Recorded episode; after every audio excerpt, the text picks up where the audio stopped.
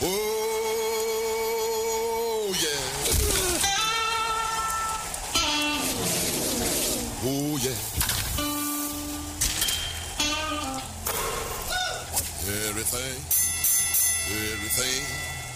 everything gonna be all right this morning.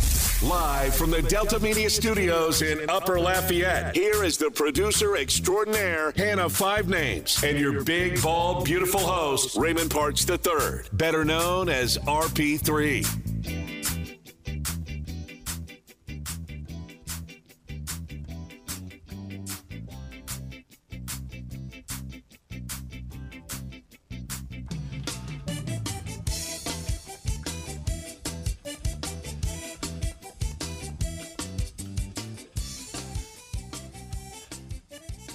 Miles Brennan walks away not only from LSU, but from football altogether. The once promising recruit who appeared to be the future quarterback for the Bayou Bengals nearly won the job as a freshman, sat behind Joe Burrow, got the job, then lost the job not once but twice due to injuries as a six year senior, battling it out with two other guys for the starting job, has opted to hang it up and call it a career. Good morning. Welcome to RP3 and Company. I'm your host, Raymond Parks III, better known as RP3. I'm joined inside the game studios by the producer extraordinaire, Miss Hannah Five Names. We got a jam packed but tremendous show on tap today. We're going to be talking with Brett Chansey, our buddy from the Locked On Astros podcast. You've heard from him numerous times already on the show. We got him locked in now, no pun intended. Seven o'clock's, seven o'clock's, I'll try that. Seven o'clock on Tuesdays. That's where you need to use the S. Moving forward the rest of the regular season. Don't give me the side eye look. I'm getting the side eye look. Hey, you know what? I mispronounce a word. It happens well fall short of the glory.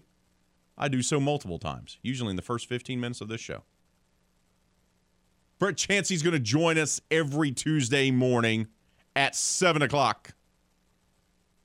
Talking all things Astros. The rest of this season and throughout their long postseason run, more than likely. That'll be at straight up 7. 7:30, Jay Walker, longtime voice of the Raging Cajuns, going to talk all things Vermilion and White with us. That's coming up at 7:30. At 8 o'clock, William Weathers from Tiger Rag will hop on board. We'll react to the Miles Brennan news with him as well and get other reports on what's going on in fall camp for the Tigers. That'll be at 8 o'clock. And then 8.30, scheduled to join us, Bob Nightingale, Major League Baseball reporter from USA Today. So we got four guests on this Tuesday edition of RP3 and Company. Of course, we'll touch on Saints. We'll touch on Raging Cajuns.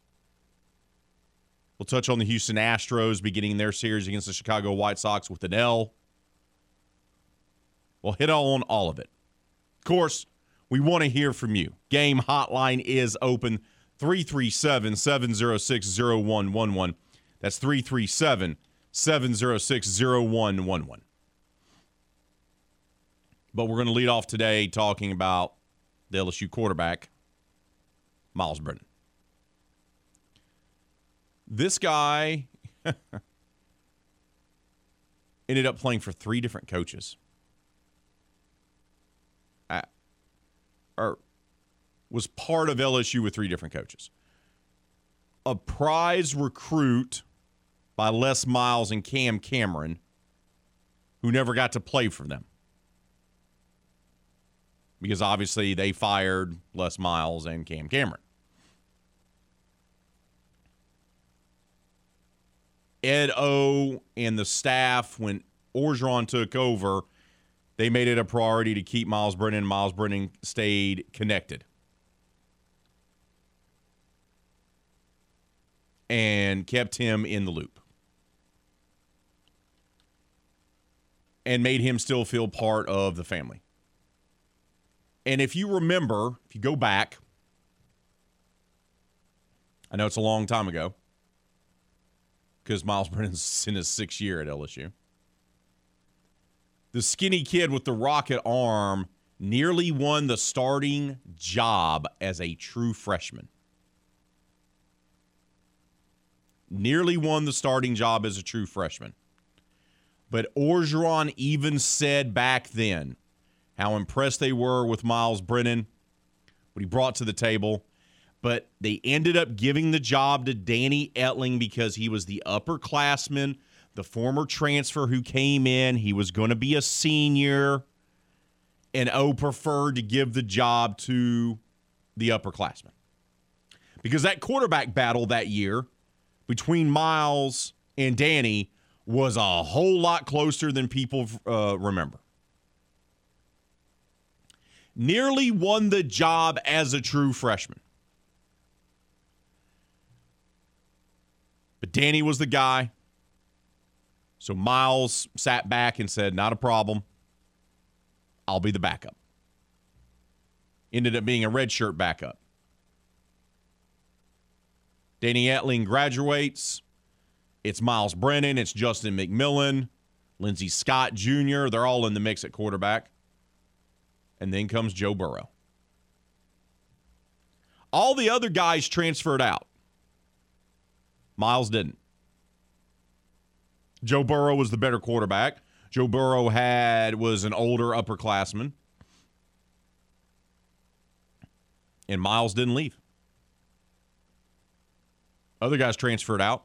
In the era of the NCAA transfer portal, and I'm going to go play for five different teams in four years. Lindsey Scott, by the way, LSU, JUCO, Missouri, Nicholls, and now Incarnate Word. So he's actually on his 15. Believe it or not. Brennan was loyal. Brennan didn't win the job as a freshman. He stayed. He could have transferred out. Brennan didn't beat out Joe Burrow. Instead, decided to serve as Joe Burrow's backup, kept bulking up, putting more weight on his frame because he's a skinny kid. Rocket arm, skinny kid. Could have transferred out just like everyone else did. Didn't. Stayed with the team, stayed committed. Was the backup quarterback on the national championship team. And then Joe goes, takes the national title, takes his Heisman Trophy. He goes to be the number one overall pick, and it's Miles' team. And that lasts, what, three games? They have a quarterback competition. Brennan was the best of the guys. Better than Max Johnson. Max Johnson wasn't ready yet. Sorry, this was his last year. Two years ago, he was the guy. That was the hangover year where the team was lost. O had lost the team. Guys had defected, left. Ja'Marr Chase is like, I'm not playing at all. Tyler Shelvin's like, I'm not playing at all. Guys started preparing for the NFL. The team was in disarray. It was a dumpster fire. Oh, and on top of it, Miles gets hurt. What, three games in? His injury finally gets the chance. Nearly wins the job as a freshman, gets redshirted. Has the opportunity to transfer out, doesn't. New guy comes in, wins the starting job. Miles says, I'm not transferring out. I love LSU. I'm committed to LSU, stays with LSU. Finally gets his chance to be the starting quarterback. And has an injury that's so rare that doctors wanted to do the procedure on him and name the procedure after him. Tommy John surgery is named after a gentleman named Tommy John. They wanted to name the procedure that they were going to have to be forced to do on Miles Brennan after him. Call it a Miles Brennan. He refused. He naturally came back. Comes back again. Could have left. Other guys that year left. Just pointing out all the other quarterbacks that left. Last year, in the competition for the starting quarterback job. Battling Max Johnson, TJ, you know, TJ Finley had been battling the year before he has already gone, already at Auburn. Battling Nussmeier and Max Johnson. Gets injured. The likelihood of having not one but two freak injuries is astronomical. He gets injured at a camp wearing a flip flop. Can you imagine? Can you imagine that happening? So then he's shelved for the year. Done. Done. Max Johnson takes the team, makes it slightly competitive before he decides to enter the transfer portal. Now he's at Texas A&M.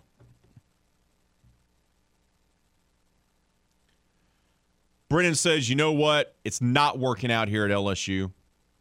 I haven't been able to win the starting job. When I did get the starting job, I suffered a freak injury. Then I suffered another injury while I was in the mix of trying to win the starting job. I've graduated. I love LSU. It's time for me to enter the NCAA transfer portal. So he enters the transfer portal. More than likely, probably looking to go to a lower level, play at least one season as the starting quarterback, maybe get a chance to get to the National Football League. And Brian Kelly says, Miles, come on back. Yeah, I'm signing Walker Howard, number one prospect in the state out of St. Thomas More. Yeah, we still got Garrett Nussmeier. But I want you to come. I want you to be my bridge quarterback. I want you to be here. And apparently it didn't take a whole lot of convincing because Brennan said, okay. But then you started seeing it in the spring. And whether it was back to back seasons of injuries or the fact that the other guys just ran an offense, Brian Kelly's offense, better, you could tell that, we're getting conflicting reports of Brennan looks like he's going to be the guy, or maybe it's the other two guys that are more built similarly, the other two guys that have a similar playing style those guys maybe more of what we're looking at here. Nussmeier made strides during the spring. Fall camp comes around, and Jayden Daniels and Garrett Nussmeier look to be the guys, while Miles Brennan looked to be the odd man out. Remember, Brian Kelly won a lot of games with Ian Book as his quarterback. So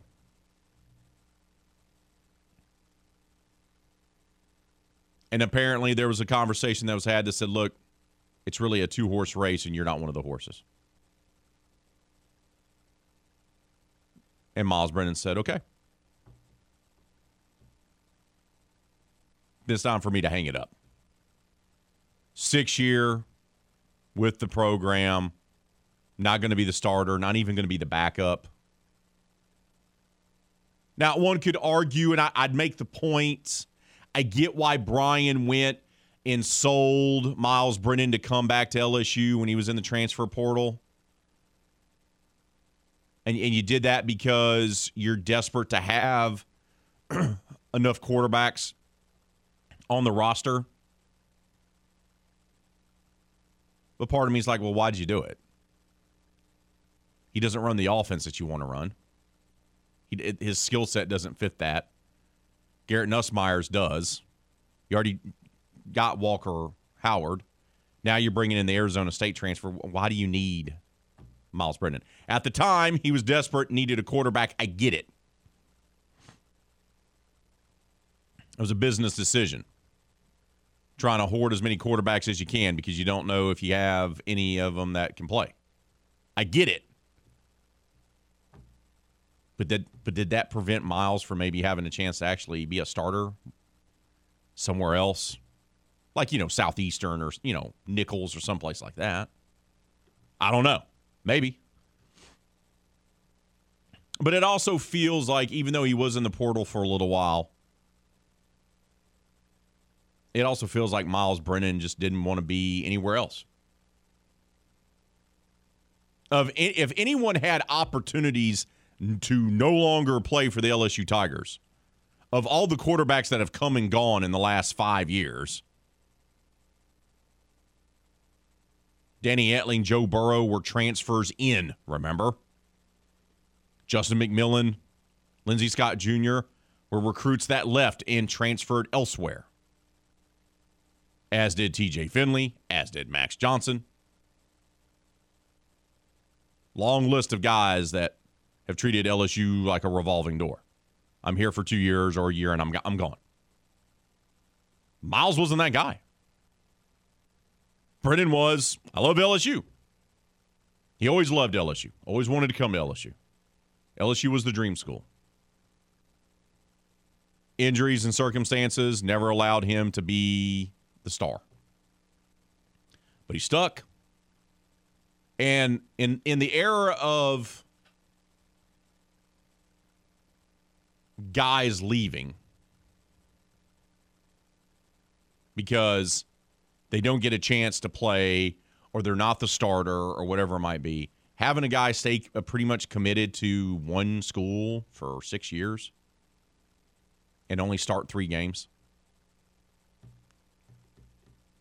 Isn't that what a lot of us want more of our young athletes to have than the mindset of, I'm just going to treat this as free agency? I hear people rail about the NCAA transfer portal all the time and no commitment. I heard it a lot the year after the national championship season, the pandemic year, where guys were opting out and not playing for the Tigers. I heard a lot of you call this program and say they're quitters. Yet, on the same hand, I also heard from people that couldn't wait to throw dirt on Miles Brennan. Oh, that guy's a bum. Get him out of here. Loyalty's loyalty, man. That's what it boils down to. And Miles was loyal to LSU, and he didn't want to really play anywhere else. Could he, after being told by Brian Kelly, even this late in the process, hey, he could possibly probably found somewhere else to go?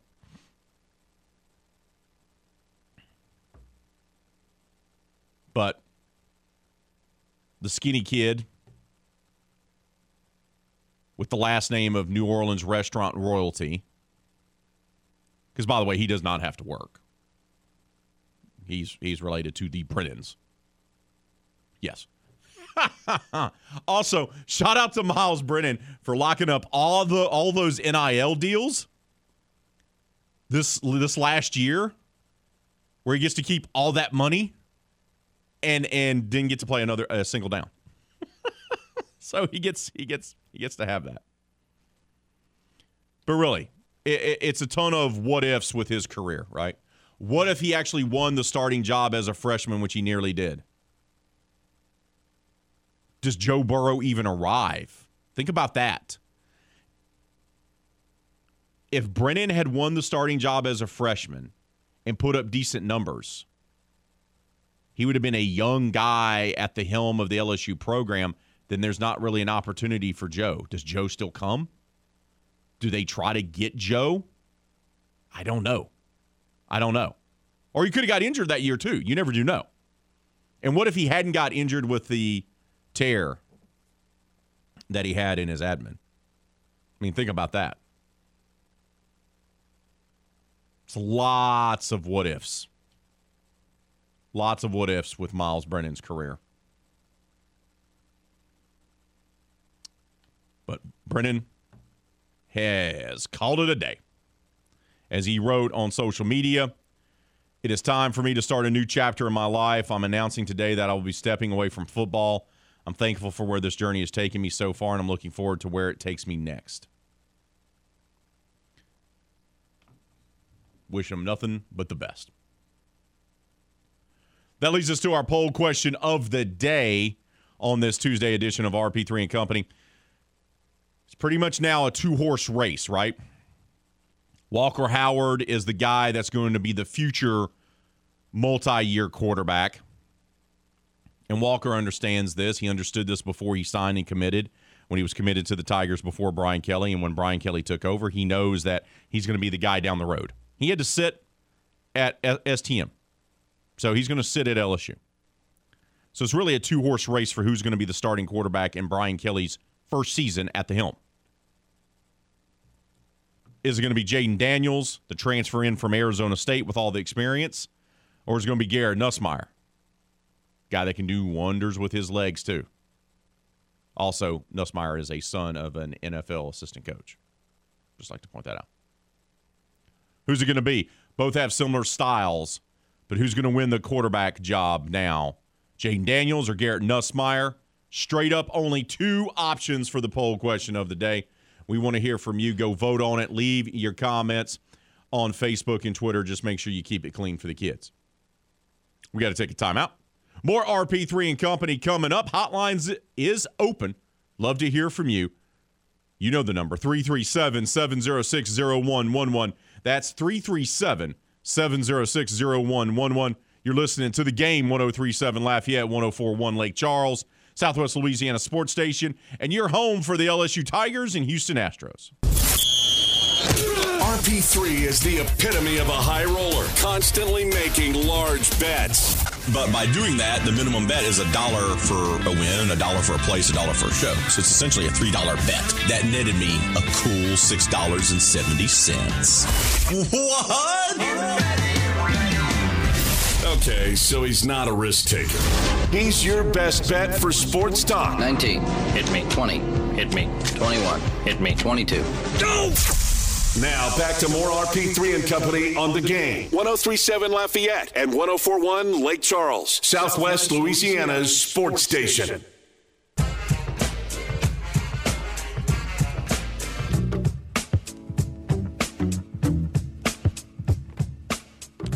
Football season is here in the game. 1037 Lafayette and 1041 Lake Charles wants to crown you the tailgating king with the ultimate tailgate giveaway powered by St. Landry Lumber, Austin Outdoors, and the game. You can score yourself $500 to Chops Specialty Meats, a new grill with accessories, a cooler, a set of chairs, a $500 Visa gift card, tickets to LSU and Louisiana Raging Cajun football games, and so much more. Enter in the Game Rewards Club at 1037thegame.com or 1041thegame.com. Once again, it's the ultimate tailgate giveaway powered by St. Landry Lumber, Austin Outdoors, and the game. Woo! The $500 gift card to the specialty meat shop, that's enough to get me interested.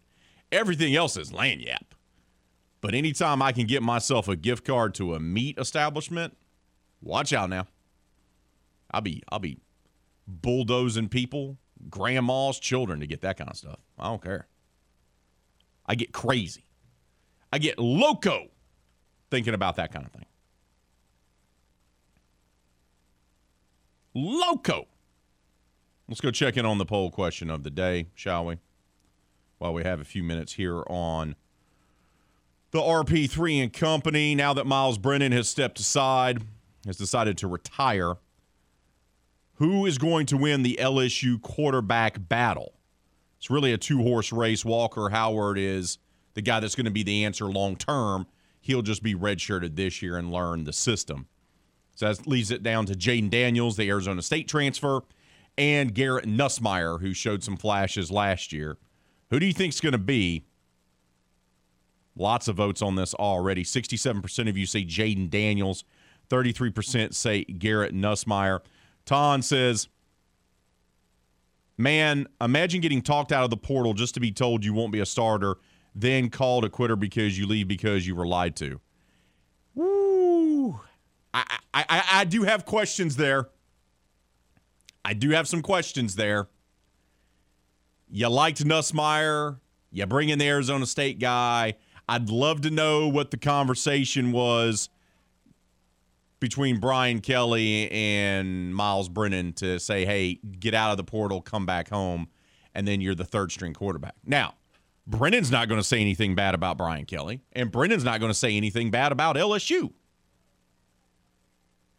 That's not going to happen. But it's an interesting point by Ton. By the way, he also says both will start. It'll be a two quarterback system for a while until Kelly gets his feet wet It's his comfort blanket way of doing things. I, I could see that. John Paul Cajun Daddy says it makes the most sense for Daniels to get the start. Got to feel a little bad for Miles. We only get to see him start for a few games, but he was great when he did. We need to remember he got the start over two other quarterbacks that are now starting. Yeah, at A and M and at Auburn. I, yeah, you're right. He won that job over two guys that are also starting in the SEC.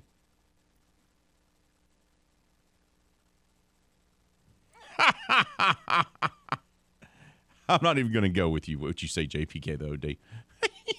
Keep those votes coming. Leave your comments on Facebook and Twitter. Let's head out to the hotline. Oh, we got a couple of callers waiting to get on. Let's start off with Doug. Doug, good morning to you, brother. What's on your mind, my friend? Oh, morning, Ray. Hey, listen, Ray, look, I'm appreciative of Miles Brennan. I, I appreciate his loyalty. But by him sticking around all these years, did he just wait another quarterback from wanting to transfer over to LSU?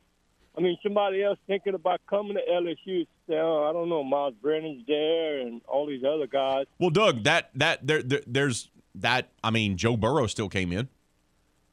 Jayden Daniels still yeah, came I in. Joe Burrow knew he could beat out anybody on this team. I mean, Well, yeah, Joe, Joe- knew that, but let's let's let's not have re- revisionist history.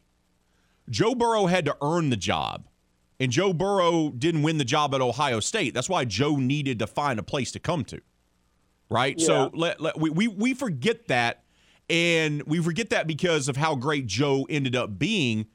But that was a quarterback competition that wasn't decided until you know three weeks before the start of the season, back in 2018, right? So you know. I don't know, Ray. I, it might have been decided before that when when Joe was practicing with receivers during the spring.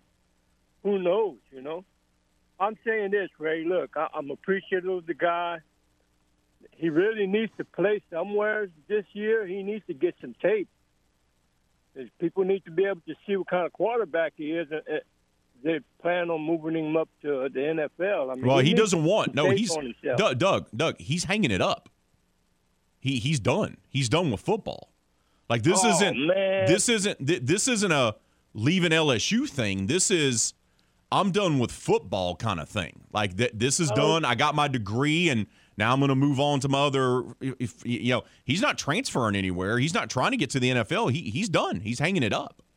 Yeah, but he's changed his mind a couple of times already this season. We'll see. We'll see. I hope.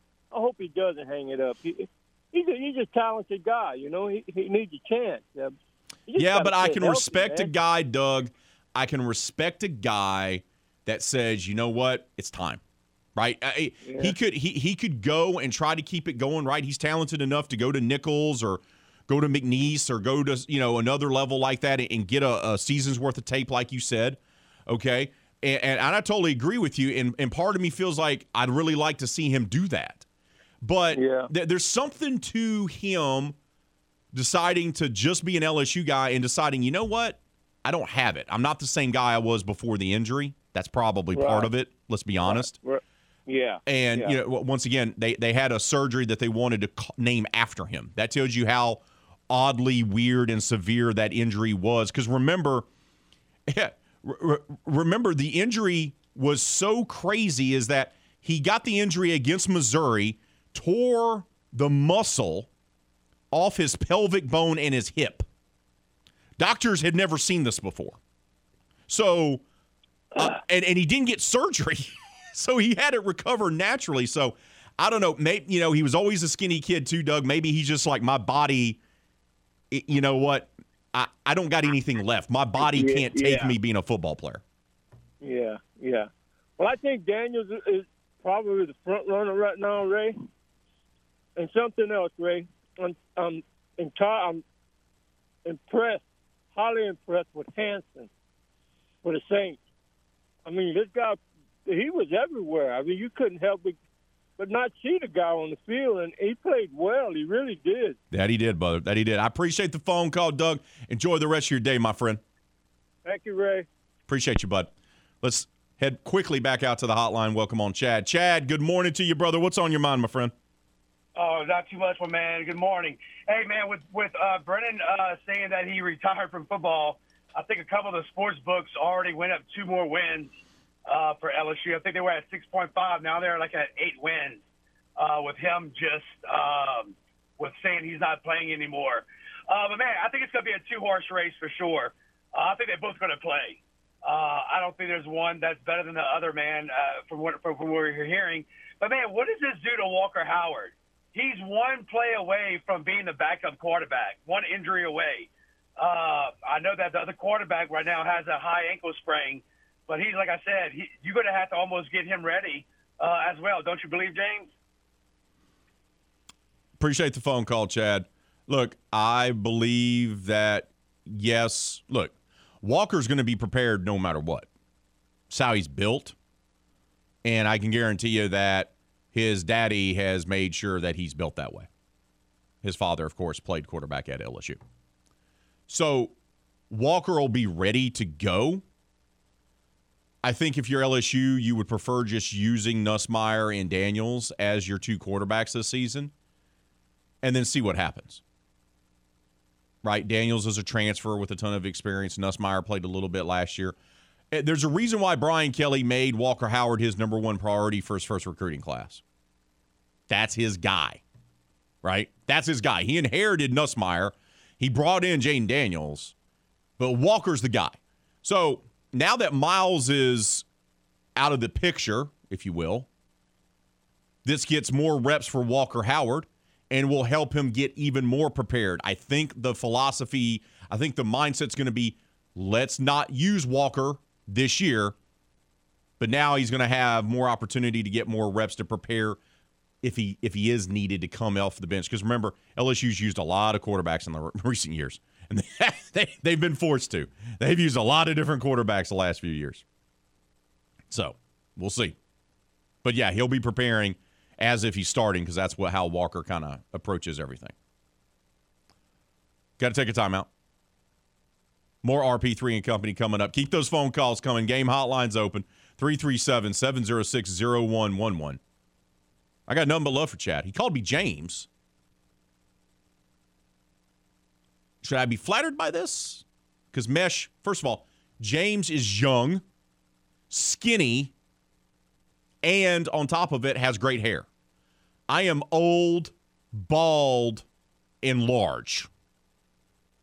So most people would be offended. Hey, how could you not call me by my name? I host a show.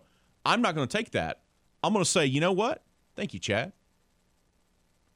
Chad called me by someone else on our station who's younger, skinnier, and actually has hair. Thank you, Chad. You have a blessed day, my friend. We got to take a timeout. More RP3 and Company coming up right here on the game 1037 Lafayette, 1041 Lake Charles, Southwest Louisiana Sports Station, and your home for the LSU Tigers and Houston Astros. Let your voice be heard. Hello. Give us a call on the hotline at 337 706 0111 and speak your mind. Yellow. This is the game 1037 Lafayette and 1041 Lake Charles, Southwest Louisiana's sports station.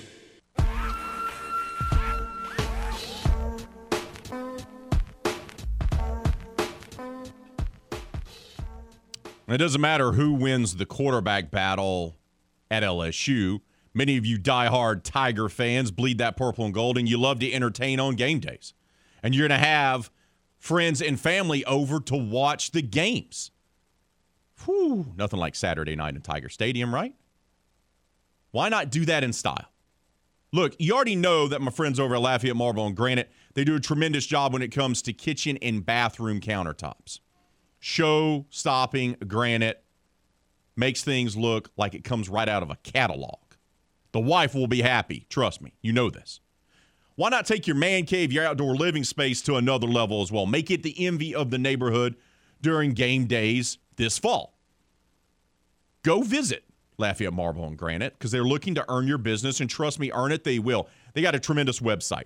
LMGElite.com. That's LMGElite.com all their live inventory is updated every single Wednesday. They also have all the great products and services that they have to offer. It's right there on the website. Or you know what?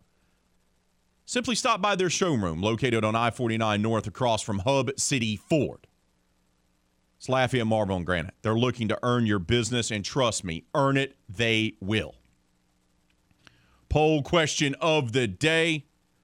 We're asking you who's now going to win the LSU quarterback battle? Is it going to be Jayden Daniels, the transfer in from Arizona State, or is it going to be Garrett Nussmeier, who played last year as a freshman? Right now, 66% of the vote going to Jayden Daniels, 34% going to Garrett Nussmeier. Let's head back out to the hotline. Y'all got plenty to say to this morning. First up, Reynold. Reynold, good morning to you, brother. What's on your mind, my friend? Good morning. Hey, I have a question. So, uh, I didn't get I didn't get to see the first series of the Saints game, uh, but I, I watched the, the the rest of it, and and I, I had a question. Uh, so we know that they had they took Davenport uh, as a project, they took Patrick Turner as a project. Payne Turner. Payne Uh, Turner. Neither yeah. one of them have really turned it on yet. I hear Turner is starting to turn on in, in preseason, but Ty Penning is it Pennington or Pennings? You mean you, you mean the offensive lineman? Yeah. Yeah, tre- tre- uh, Trevor Penning. Okay.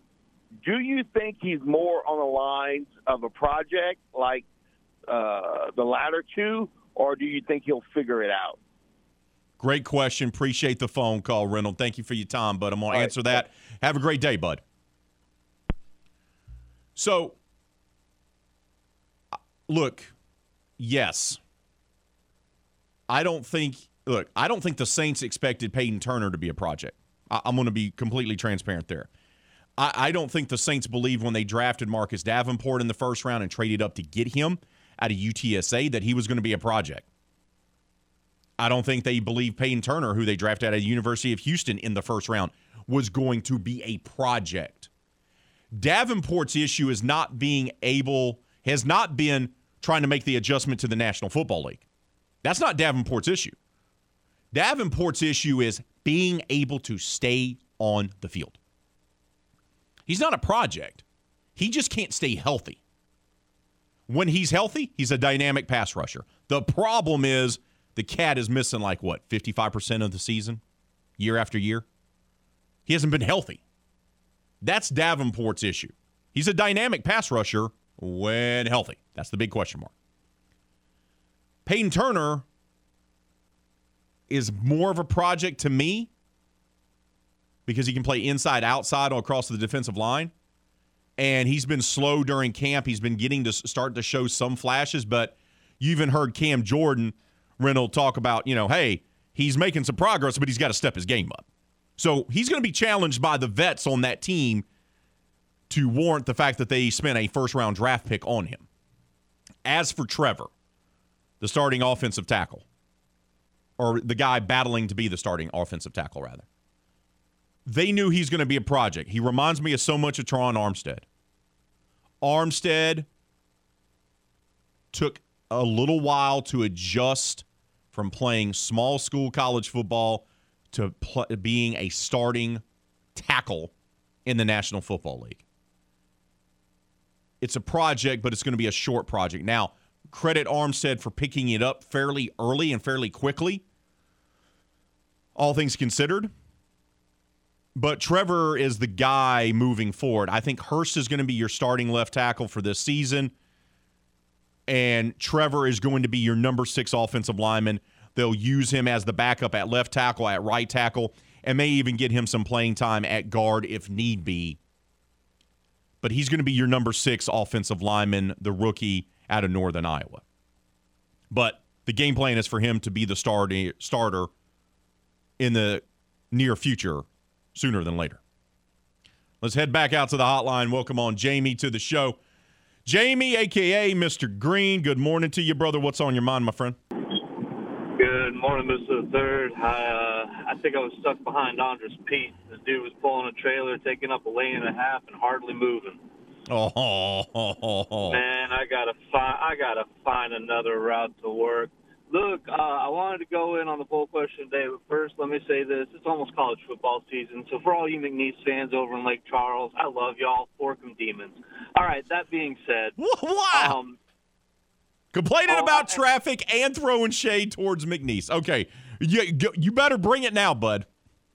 All right. Well, here you go. Here's my poll question of the day. You know, they're they're they're probably going to run a two quarterback system. Several people pointed that out. It's all good. It doesn't matter. Woo pig suey, roll tide. LSU's going to lose. Y'all have a great day. Thank you, Jamie. Oh, Jamie. Jamie's feeling salty this morning. Absolutely salty this morning. Keep those votes coming on the poll question of the day. Keep those phone calls coming as well. Love to hear from you guys. We got to take a timeout. When we return, we'll wrap up hour number one. Woo. Update that poll question.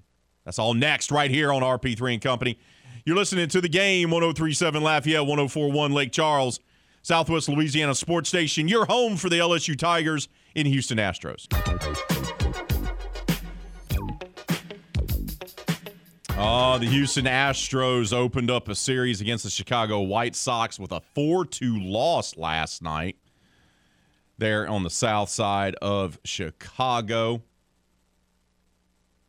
Urquidy started the game, went seven and two thirds, only gave up one earned run on six hits, struck out four. So a decent performance by him. But once again, the Astros bullpen, well, it wetted itself. This time it was Montero, who didn't even last a third, giving up three runs. like, what? Astros go up early. Alvarez hits the sac fly. It's a 1 0 game. Bregman then doubles the deep center, scoring Yuli Gurriel. 2 0 lead. But then Montero goes in there and gives up a two run double in the eighth and then gives up an RBI single. It's like, come on, dude. Come on, dude.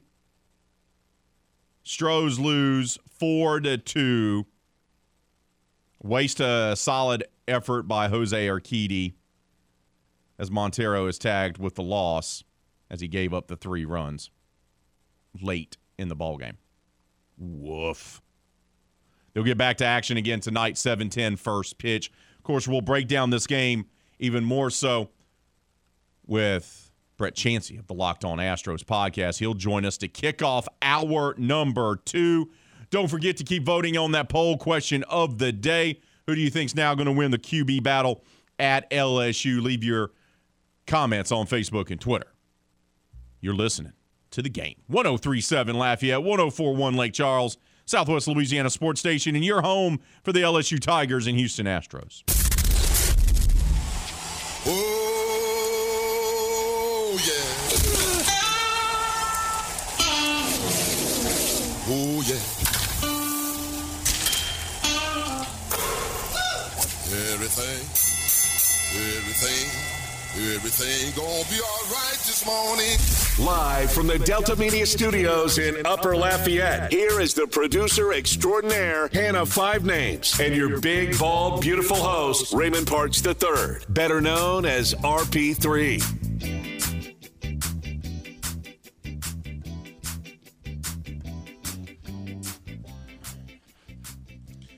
Hour number two has arrived. Welcome back to RP3 and Company. I'm your host, the big, bald, and beautiful one, RP3, better known as Raymond Parks III. Great first hour, plenty of reaction to Miles Brennan hanging it up at LSU and just hanging it up from football, period. And he's just walking away. Just walking away. Much of you, many of you had nice things to say. Some of you had salty things to say. Shout out to Salty Steve. As I fully expected on this morning. Appreciate all the phone calls as we spent the majority of hour number one breaking down Miles Brennan and his tenure at LSU, and now that it's come to an end. And that's also led us to our poll question of the day who's now going to win the quarterback battle? It comes down to two Walker Howard he'll keep preparing, but we already know LSU would like him to essentially be redshirted this year, learn the offense, and then he'll be the quarterback of the future, the former STM Cougar star. So it comes down to Jayden Daniels, the Arizona State transfer, and Garrett Nussmeier, who played a little bit last year Both are mobile guys. Both can do things with their arms as well. So, who do you think is going to win it? Who's going to be the starting quarterback for LSU for Brian Kelly in year number one? Many of you have brought up you feel like it could be both of them. Brian Kelly's had to use two quarterbacks before. He's done it. It's not unfamiliar territory, so to speak. Keep those votes coming on our poll question of the day. Leave your comments on Facebook and Twitter. Just make sure you keep it clean for the kids. Right now, though, it's time for us to talk Houston Astros. They're still one of the hottest teams in baseball, but they opened up last night's series against the Chicago White Sox, who are fighting for a playoff berth themselves, with a 4 2 defeat. Scored enough runs. Jose Urquidy pitched well enough but the bullpen let the Astros down yet again. That's happened now a handful of times in the last few weeks. Is that cause for concern? Is that a chink in the armor, so to speak, for the Houston Astros come postseason time? To break it all down for us is the man who's the co host of the Locked On Astros podcast. Brett Chansey now joins us. Brett, good morning to you, brother. How are you, my friend? You know, I'm doing great. I just dropped my son off for his first day of freshman year for high school. So we are going and blowing this morning. Um, unfortunately, we don't get to talk about an Astros win, but I think a talk like this may be maybe um, less often than than you know you know for most teams because last night's game, as you had mentioned, the bullpen kind of gave things away. But really, another aspect of this, you can't ignore that Alvarez, Bregman, Tucker, Diaz, and Mancini went two for 16. And when your big hitters in the middle of the lineup are not hitting, um, then you have to absolutely put up zeros, and that put all the pressure on the bullpen last night. Look, I don't disagree with that whatsoever, and you need your guys to hit. They got to rake. Totally understand that. Totally agree with that. But this is now, this has happened a handful of times in the last few weeks where a game that should have been won, that appeared to be in the books, as a W has slipped through their hands due to the bullpen not doing its job. So, as it stands right now, they're still one of the best teams in baseball on August 16th. That hasn't changed. Are you concerned at all about the stability and the consistency of the Astros bullpen? Well, if you ask me that question and we're in the middle of the ALDS and we're losing games, yes. But we still have time between now and then for those guys to fix whatever's going on. Montero has really been one of the most consistent and one of the most potent relievers this year. His last three starts, 5.2 innings, given up, I think, like six runs or even nine runs. I'm not looking at it right now, but he's really not done the job that he's been been accustomed to doing. And you know, I hated the decision by Dusty to pull Urquidy. Um, I thought that he had only given up six hits, which were singles, and he had four strikeouts. He didn't have any walks. Let him get one more out. But Montero, who was quote unquote Dusty's freshest arm, according to him, this is his third outing in a row where he's not done the job. You hope that it's something they can work out the kinks. I know they had sent Seth Martinez down to work on stuff with left-handed batters, and hopefully he'll be up when it comes playoff time. But if this trend continues over a week or two, it does make you concerned with what's going on with the relief pitching staff, who has been one of the best in baseball all season. And Brett, look, there, there's peaks and valleys to these things, right? I mean, eh, the, the season, it's a long season.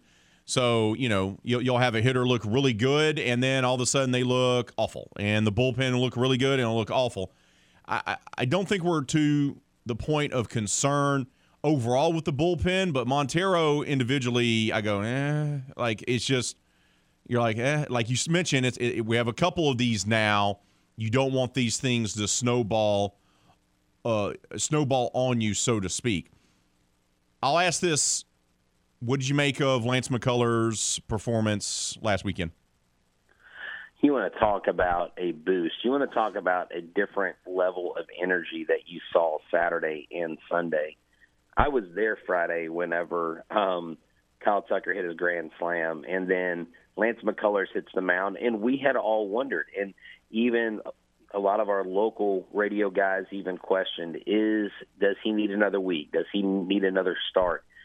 And he went out there and he just proved to all of us Lance McCullers is back. I mean, this guy, I think what he brings to the clubhouse, I think the fact that you have him and Justin Verlander um, going into the playoffs, you know, they're going to make sure Verlander's not overused towards the end. But gosh, having Lance McCullers in there, your four starting pitchers for the playoffs now become one of the most potent in the postseason. And I think the only real staff that can hold a candle to us in the National League would be the Mets with DeGrom and Scherzer. Um, I'm not necessarily worried about the other American League teams because last year we didn't have either JV or Lance, and Lance looked great. I didn't think he would pitch that well. Just I was giving him like a start or two, right? Man, he jumped in there and he took the bull by the horns and he did that thing that he does. You know, his whole bury me the bury me in the H mentality came out and that bulldog mentality came out and you'd love to see it. Verlander obviously is the ace. Framber Valdez is your number two. Now that you got Lance McCullers, how do you make the rest of the rotation for the rest of the season? You know what they're doing is they're doing a six-man rotation the rest of the season because James Click says he wants to make sure that all his starters are getting time, and when they come across some weeks where they have a couple days off where they're not necessarily back to back, but they're closer than than normal, they're going to piggyback starters to keep their starters stretched out. So I think Lance will probably slot in there as maybe the third guy, but they will they will stick with Garcia, they'll stick with Javier, they'll stick with Urquidy for right now, and maybe early September you see them start to formulate who their four starting pitchers are. And that's something we're going to do after Lance's second start. We're going to do an episode where Eric and I both give who our starting four would be going to the playoffs. Then the other guys can simply be utilized as middle relievers, or do you think they just won't be on the playoff roster at all? I have a hard time believing that any of these six starters would be left off the playoff roster. Now, I know there's a limit to pitchers. Correct. And it, it now the ALDS may be different from the ALCS, and the rosters can be can can differentiate there. It depends on who they want to put more stock in. Because Javier, to me, would be my number four in in the playoffs. But then again, how do you deny Jose Urquidy? Who Jose Urquidy lately has been one of the most consistent pitchers in in this rotation outside of Justin Verlander, and he's quietly having a very very good year. No one's really talking about him, so he's going to be hard to leave off. They've got some hard decisions. This is not this is not a decision I would want to make. Um, I, I just think that at at the end of the day, you have to go with a hot hand, and if your starters, if you're moving them to the bullpen you're just going to have to you're just going to have to say, look, guys, you got a long reliever role, or we need you to get some extra innings. It really could be a bullpen saver for them. If they're faltering like we're talking, it may not be a bad move to have some starters with consistency in a bullpen role. We're talking with Brett Chansey of the Locked On Astros podcast. He joins us here on RP3 and Company. We're talking all things Stros. With as deep as this rotation is, and you got the more than likely the AL Cy Young Award winner anchoring the staff, and you have all this other talented guys six deep. I don't see a scenario where you're going to be able to call up the best minor league pitcher on the face of the planet up and get him reps. I could be completely wrong. Uh, what do you think is going to happen with Brown? I think they are going to hold on Brown, and I think patience is key with him. If you look at Jacob DeGrom's career and the patience the Mets exercise with him outside of an injury, um, which happens to a lot of pitchers, you know, I think Hunter Brown, for all intents and purposes, needs to start in spring training and work his way onto the rotation next year. If if it were me running the team, simply because you've got the hottest team in baseball, you're in the middle of pretty big playoff run. do you want to subject him? Is he ready to take on that amount of pressure? Now, if you and I are talking and it's July 1st and we're saying, okay, Hunter Brown comes up, I would have brought him up early July. I just think we're too far into the season where it makes less sense long term, and this team doesn't really need it right now. And that's the, that's a luxury. That's something Hunter Brown doesn't want to hear. Because I, I have talked to him a couple times at the field, and he absolutely wants to be at Minute Maid Park. But you got to do what's best for him and what's best for the club. And I don't think they're in that any kind of emergency mode to have to bring him up right now. But why do you think it benefits him to go through spring training and get make it the roster that way instead of getting a random Tuesday spot start to get Verlander or McCullers a day rest and just bring him up for that? Why, why, why do you think why do you think that's more beneficial for him long term? Well, I just think because you you may run into a situation where maybe he doesn't have the success he's been having in AAA, and then if you bring him up for a short time and then drop him off the list for the playoff roster, I don't know. maybe that is something that's in the mix, but for me, I I would rather exercise patience with him and give him a little bit more time then again, James Click is the mastermind, and there may be some scenarios like you mentioned where he could come up and he could make a spot start. But I I believe that you would have to um, you would have to do some moving around too of the of the rosters. Well, and and that leads me to my other question is, let's say I agree with you. Well, isn't James Click want to? Isn't he going to want to keep all the pitchers that he has on staff this year for next season too? And if that's the case, then Brown doesn't have a spot next year either. Correct? Yes, that is that is 100% correct. Yes, that is that is very true. My my only question is um, whose spot does Hunter Brown take on the 40 man roster? That's true. Be, because he's not on the 40 man roster. And I just I think next year he he's just going to have to fight for a spot, and it's a it is it is a rare luxury that a team has literally six pitchers that are serviceable, and which out of all those six, most of them would be at the very least a number three starter, and some of them, for others, would be an ace. So, I, I just who do I take off the forty man? Who's that casualty? And how does that look bringing him up? And do I bring him up with the hopes of him going into the postseason? Do I put a kid in that situation where he's never had postseason experience? Or, you know, Jeremy Pena was on the taxi squad for the playoffs last year. That's right. And that really helped him. But he was on the taxi squad. He didn't go out on the field, he didn't play. That's a little bit different scenario. Maybe they put him on the taxi squad. Maybe they give him playoff exposure. Maybe they work him in that way but it definitely is a conundrum that I'm glad I don't have to decide on. yes, yes, we, we we don't have to make those decisions. Um, let me ask you this: Do you feel like Alex Bregman is is turned a corner, and that we're looking at him being an, a more consistent hitter, especially for the postseason? Yeah, I mean he's really barreling the ball. He is seeing the ball really well. I mean he has amazing plate discipline. He he leads a team in walks. He's just phenomenal at the plate, seeing the right pitches. But his the position of the barrel of the bat going through the zone, making contact with the ball, has has really gotten better, has improved. And one thing I learned about Alex Bregman because we watched him play at LSU when he was in college, and we and I've seen him go through his peaks and his valleys and his MV, his, his near MVP season.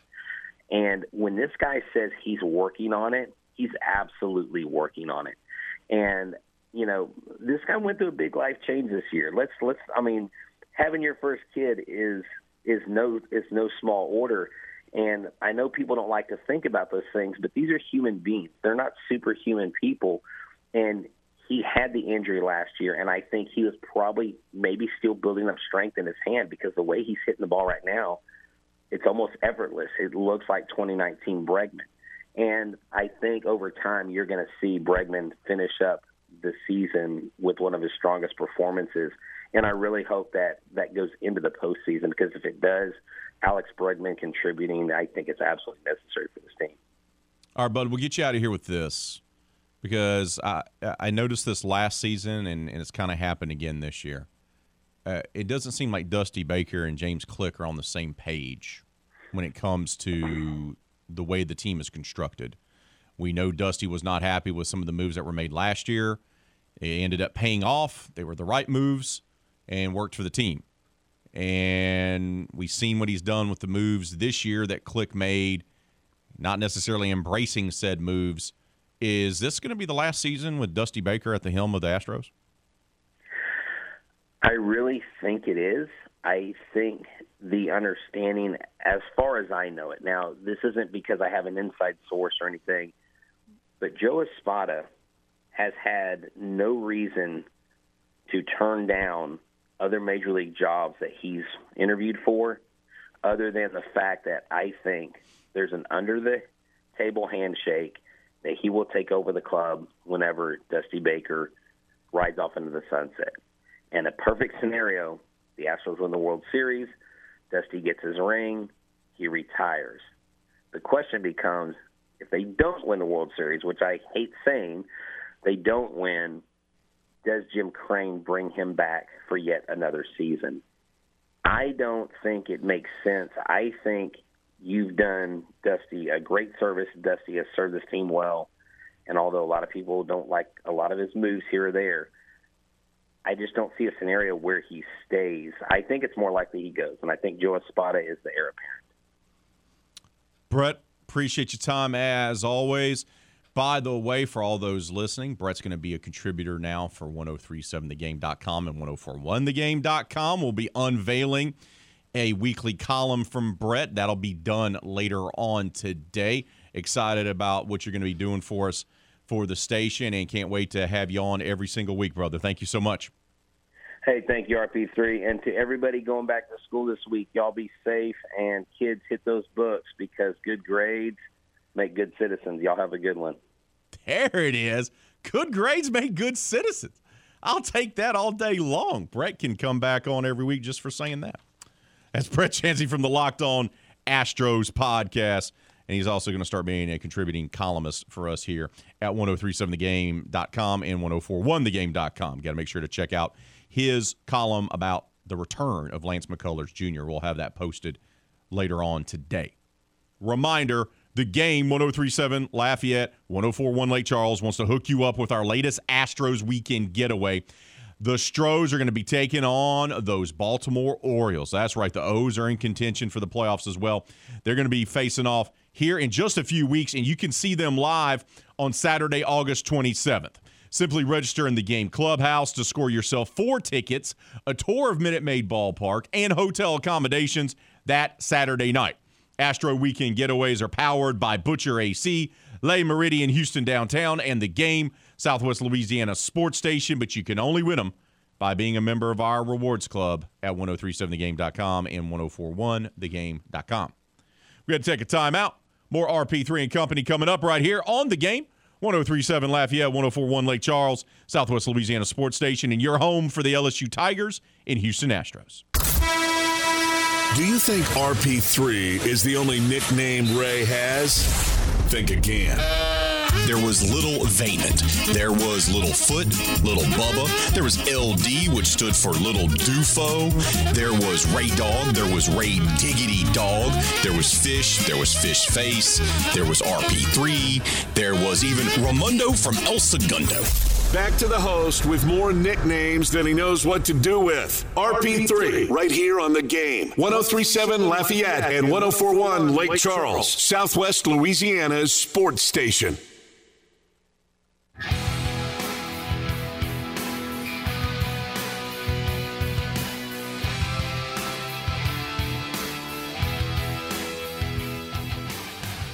Oh, poll question of the day Who's going to win the LSU QB battle? Who's going to duke it out? Who's going to win? Who's going to be the champion? Right now, 67% of you say Jayden Daniels, 33% say Garrett Nussmeier. now that Miles Brennan is gone. Decided to not only leave LSU, leave the program, but he's hanging it up. Football is done. He's done with it. Six years. He was about to enter his sixth season, and, and look, it, it just never worked out for Miles. Talented kid coming out of high school, one of the nation's top prospects. But that's why I always tell you guys this is in reference to a conversation that I had with Salty Steve off the air.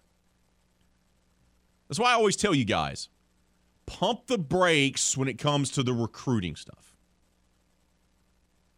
Just because you get just because you get a four or five star does not mean that's going to all of a sudden result in a national championship. Expectation was Brennan was going to come and tear it up. They make a coaching change. Ed Orgeron still locks him up. He's a skinny kid. They need to beef him up. That became a big thing for him, right? Because he's just, he's just a skinny guy. The frame was skinny. But he nearly beat out Danny Etling as a freshman. Got redshirted, tried to be, put on some weight.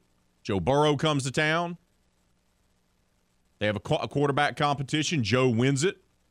Justin McMillan leaves. Lindsey Scott Jr. leaves. Miles Brennan stays. Hurt his back too in 2018, if you remember. That was another one of those injuries. He was he was he was always skinny, and then it was he had the back injury in 2018. Then he was the backup for 2019. Joe Burrow wins the Heisman, wins the national title. He gets handed the keys. It's his team. He's put on some weight. He looks a little bulkier. He takes on the leadership role after Joe leaves. All the reports from everyone was that he was the unquestioned guy, right? And he played well in those three games against SEC competition. He played well, put up some records. And then just a random hit. I remember when it happened, and you're like, oh. The abdomen issue that he had. By the way, he threw for 400 yards, stayed in the game, threw for 400 yards and four touchdowns in that game.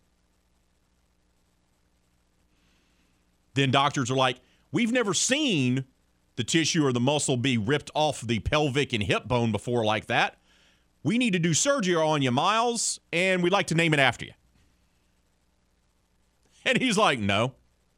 Gets healthy, comes back, going to be in the competition with Max Johnson and Garrett Nussmeier, particularly him and Max.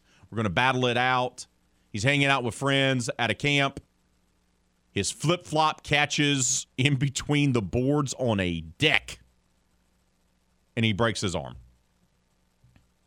Loses the season. Like, it just ain't happening. Then he goes to the transfer portal and he's like, I, I, maybe I need to go somewhere else. May, I love LSU, but maybe I need to go somewhere else. Brian Kelly's like, nah, man, stay. He stays. And then from a lot of people, they're like, yeah, they may go with Miles, but Miles is not wowing anybody. Then they're like, hey, look, this is kind of like a two horse race here. Sorry. And he's like, okay. It didn't work out. Love LSU. I'm just going to leave. Let these guys battle it out and let Walker Howard have some some reps. Could be the best thing for the program. And it may just be the best thing for Miles. JPK the Aldi says I'm a little salty with Miles quitting. I was rooting for him, but that's his decision. But look on the bright side. The Stros and the Yankees lost and the Mariners on another winning streak. The only thing that could make it better is if RP3 starts his fantasy football league. Read my tweets. We are going to do the fantasy football league. We're not going to have a, a, fantasy football draft party or anything like that. It will be online. We will get you the information. We'll share it on social media and we'll talk about it on our shows. We're going to have three leagues RP3 and Company League, Crunch Time with Miguez and Mesh, and then we're going to let Clint have a league. Yeah. We're going to let we're going to let CD have a league. So we'll get you that information later on this week and then have you guys sign up for it. Not to worry.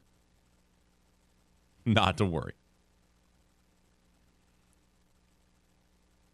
Steve says this isn't UL. It's LSU, and in Baton Rouge, they collect national championships. Quitters don't win them. No sympathy here. Turn the page and move on. Only thing Brennan made great was the attention he brought to today's show. Dang, Steve. I, I, I will. I do have. A, I do wonder if Miles Brennan's last name wasn't Brennan and was Smith. Would you guys want to throw so much dirt on him? Because the perception is he's the rich kid, so why should I feel sorry for him? Right? Yeah. If his name was, you know, Smith or something, I wonder if you guys would say that. Just, just saying. Just saying. And, and quitters don't win them. I, I just like to point out that Joe Burrow and Danny Etling quit on their former teams and came to LSU. I just like to point that out. And that the guy who may be the starting quarterback for LSU this year quit on being at Arizona State to be at LSU. So eh, eh, eh, it's a dangerous game you play when you want to tab people quitters. Just like to point that out. Just like to point that out. Uh, and and your head coach, by the way, quit on his other team that he was coaching to come be the coach of your team. So yeah, just just just it's a slippery slope there. I'd be a little cautious throwing out the quitter term on people all the time. Ralph says, I think they go Daniels, but with expectations low for this season, I'd roll with Nussmeier and get ready for him to battle Walker Howard next year. Keep those votes coming on the poll question of the day. Leave your comments on Facebook and Twitter. We got to take a timeout. When we return, it's time for us to shift gears and talk about the vermilion and white. Secondary's a little banged up. Trey Amos is out. Zion Hill's a little limited. What is Jay Walker seen at fall camp and what was his impressions from Saturday's scrimmage? We'll talk with Jay, the longtime voice of the Raging Cajuns, next right here on RP3 and Company. You're listening to the game 1037 Lafayette, 1041 Lake Charles, Southwest Louisiana Sports Station, and your home for the LSU Tigers and Houston Astros. Kamara bobbles it at the 20. He reels it in and he's got the ball. What a catch by Kamara. You're listening to the game 1037 Lafayette and 1041 Lake Charles, Southwest Louisiana Sports Station, and your home for the NFL.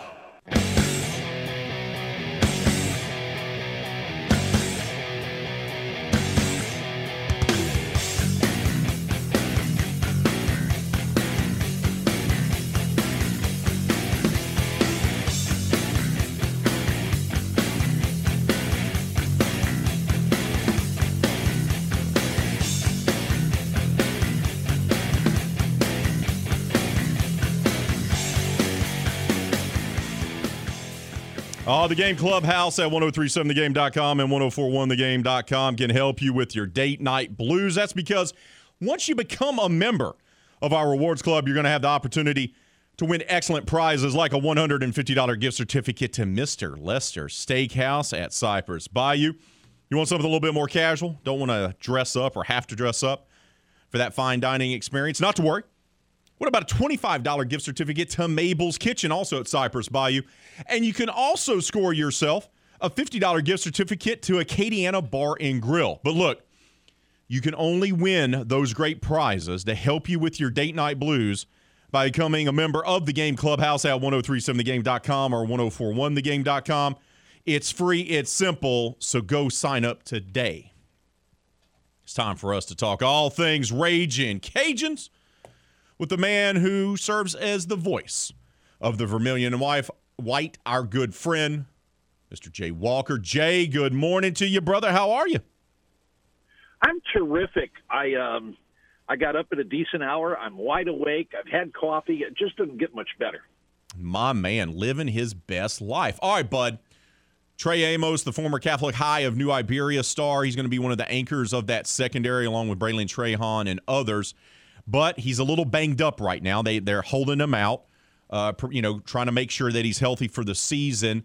Um, what about the depth in the secondary? Who's going to have to step up, or who rather has an opportunity to show what they can do with Trey kind of being sidelined right now? You know, there are some positions that you can ill afford to have injuries, but I don't think the defensive backfield is one of those. I I think there's good depth back there. I think Amir McDaniel is going to uh, get a shot to show what he can do. But this is a guy who's already played a lot of football. for the Cajuns. I know Mike yesterday talked about a, a couple of newcomers that he likes, but uh, they're going to be fine there. Uh, you know, they're going to they're going to miss Trey until he comes back, but um, it, it's not like they don't have some folks that can play because they do. Trey's going to be out a little while, so that's going to be you know an issue. But like you said, there's plenty of depth going on. A lot of depth to ha- uh, a lot of guys that, that are going to be able to step up. You know, we've talked about this before, Jay. It seems like the deepest part of this team is its defense. And, and, even with guys that aren't starters, they got a, a, ton of playing time. Just how talented and deep is the defensive side of the football for the Cajuns? I don't know that they're particularly deep at linebacker, um, Ray, but I, I, think on the defensive line and the defensive backfield, you, you, you got a lot of guys that can play football. Um, but yeah, I think there's more depth on the defense than there than there is in the offense. Um, more proven depth, I guess uh, I want to put it. You know, the, they they're going to have to have a, uh, a couple of guys step up at linebacker because um, they're a little inexperienced on the inside after uh, Moncrief and Thibodeaux. Um, but the, the the rest of the defense has good depth. I mean, uh, you know, there there are guys on the uh, on the defensive line that could probably start for anybody in the Sun Belt that are backups for the Cajuns. So um, the, the line and, and the defensive backfield, I think, they're in good shape. Let's go on the offensive side of the oh, offensive side of the football. Who stood out to you at the practices that you've seen and during the scrimmages at running back behind Chris Smith? Who stood out? I am not um, any more uh, able to go to practice than you are. You know, practices are closed, and so I haven't seen any. You're, are you um, trying to tell me that practices are closed to even the illustrious Mr. Jay Walker? That's what you're trying to tell me. I um, I, I, you know, I'm honestly, I, I suppose if I requested permission, it would be granted. Um, I am going to go to the scrimmage on Saturday, um, but I, you know, again, I think that um, they're talking a lot about Kibodi. So it, evidently he's stepping up, and he might be one of the guys behind Chris Smith. Uh, and I know they like Terrence Williams a lot. Um, those are the two guys whose names I keep hearing. Um, but we we still have a couple of weeks uh, for guys to separate themselves. But those are the two names that I'm hearing the most. All right, Bud. What about offensive line? I know there's some guys that have some experience, that have some talent. How do you think that's that unit's going to shake out for the upcoming season? They got to stay healthy. Um, I, I think there's I think there's a, a lot of guys there, but man, they got so many guys who are unproven, and and they've got some guys that they're counting on in their top eight who have had a history of uh, of not being healthy. You know, they've had trouble staying healthy. Um, it, I, you know, that's a position of concern, and and I think it was one, you know, from the get go uh, that people looked and said, "Oh, yeah, okay," you know, because look, you lost a bunch of guys, and um, like I said, you know, the the other guys, a lot of them are coming off injuries. One of them, um, you know, Carlos Rubio missed the whole season last year because of injury. They can't they can't afford for guys to get hurt at that position. You know, Mike said you got to have eight. I think, um, you know, talking to to some of the some of the coaches, uh, you know, I think that they feel comfortable with with eight. But man, if they have guys go down, they're going to be in trouble there. I think. Wide receiver is a position of immense depth. Jefferson, LeBlanc are probably your two top dogs in that position group, right, Jay? Is that what you're thinking? Yeah, you know, those are the two guys that um, I, I, you know, I, I think have got have proven themselves the best, I guess is a good way to put it. Now, you know, I, I think we talked about this last week. Keep an eye on Neal Johnson because with what the Cajuns plan to do offensively, they're going to use the intermediate passing game more this year than they have in the past. And I think that's perfect for Neal Johnson. He's going to get a lot of opportunities. He's got a he's got a chance to really thrive in this offense. And um, you know, with his size and the fact he can run a little bit, man, he could be a real weapon. Keep an eye on him.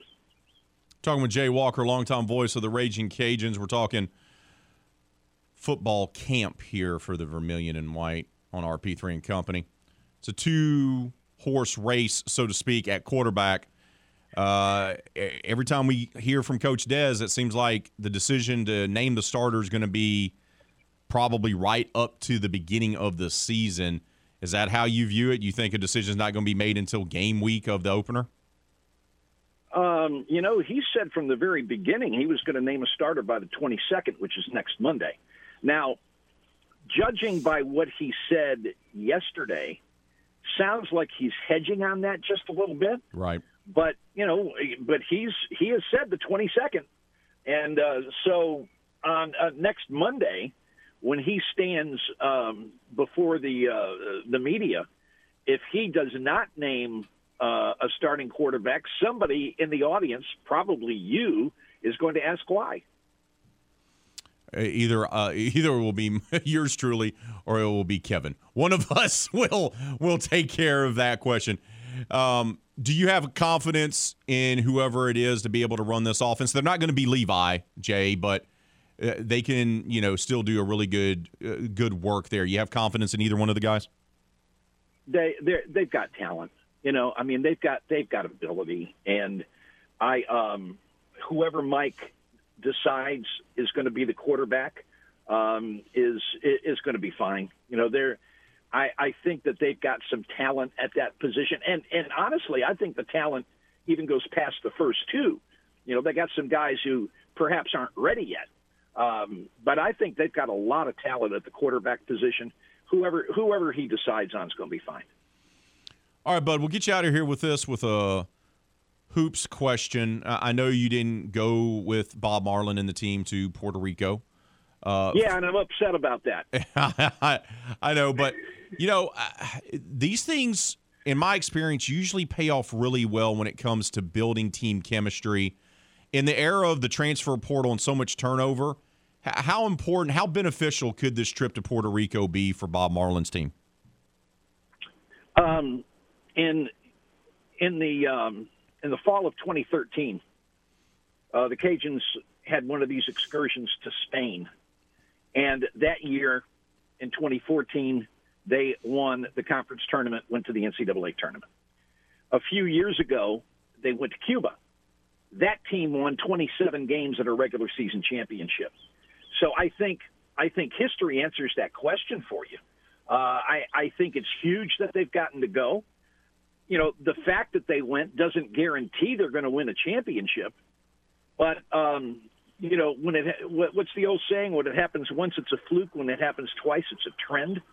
Um, I, I can't I can't stress how important that trip is. Um, they and, and I'll tell you, I watched all three games, and this is a team that's that's got some talent. Um, they've got some some new guys I think that are going to contribute uh, to this team, and the fact that they've been able to to build a little more chemistry, uh, as you mentioned, I think is really really big. Um, I I'm looking forward to this basketball season. I I have I have high expectations for this uh, for this team this year, and I hope I'm not disappointed. Jay, it's never disappointing when you come on the airwaves with us, brother. Appreciate your time. Enjoy your week. Enjoy checking out the scrimmage this coming weekend, bud, and we'll talk to you next Tuesday. I'll look forward to it. Thanks so much. It's Jay Walker, longtime voice of the Raging Cajuns, joining us here on RP3 and Company. Woo, good stuff by Jay. Good stuff from Jay. We got to take a timeout.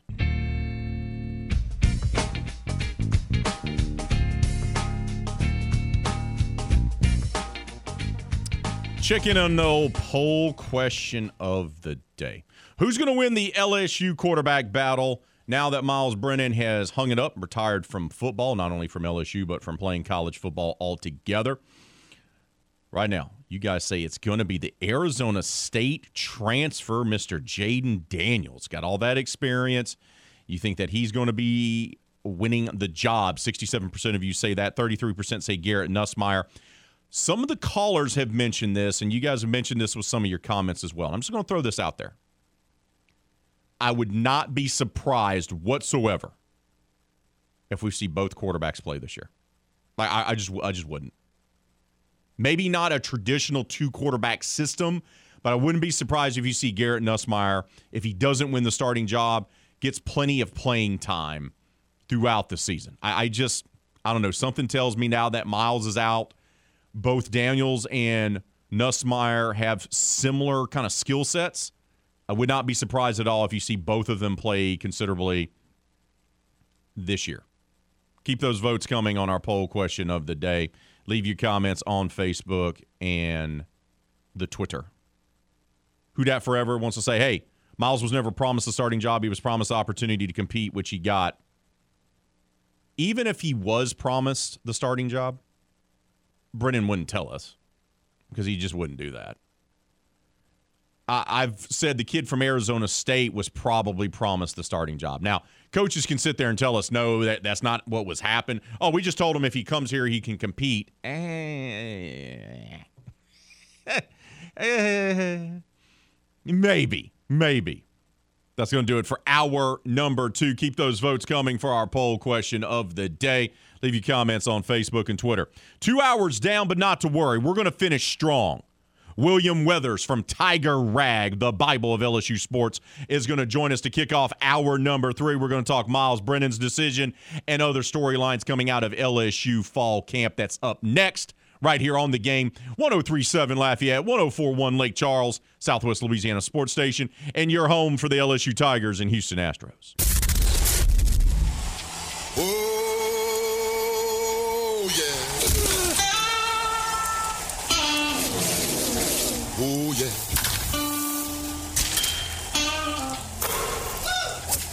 Everything, everything, everything gonna be all right this morning. Live from the Delta Media Studios in Upper Lafayette, here is the producer extraordinaire, Hannah Five Names, and your big, bald, beautiful host, Raymond Parks III, better known as RP3. Our number three has arrived on this Tuesday edition of RP3 and Company. Two hours in the books. They've been a, a good two hours. We had Brett Chansey on from the Locked On Astros podcast. We had Jay Walker on, longtime voice of the Raging Cajuns. But we spent the majority of today's show talking about the Miles Brennan news that came out yesterday. Entering his sixth season with the program, the often injured and oddly injured heralded high school quarterback who never really had a chance to seize that opportunity to be the starting quarterback at LSU decided to hang it up. Not transferring, not going to go anywhere else, not going to go to JUCO, not going to go down to Northwestern State University or anything like that. No, he's decided to hang it up. To talk more about that, what that does for the QB room, and his thoughts from fall camp so far, the first one under new head coach Brian Kelly, is our good friend from Tiger Rag, the Bible of LSU sports, the associate editor William Weathers joins us now. William, good morning to you, brother. How are you, my friend? I'm doing good. I'm just trying to try to figure out how I'm going to try to follow follow in the footsteps of Jay Walker because that's a very difficult, uh, but I'm going to do my best.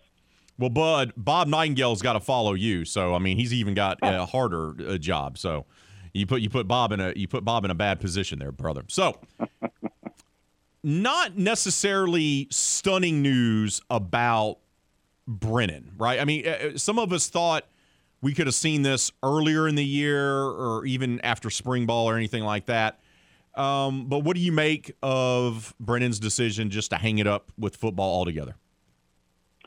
Yeah, I'm kind of with you. I thought uh, if he truly, in, you know, kind of still had the desire to play, he'd have left after the spring. Because I think, you know, even though nothing was really implemented systematically wise, system wise, he was not going to, be, in my mind, be able to carry out what they, you know, Coach Denbrock and, and Kelly wanted out of their quarterbacks.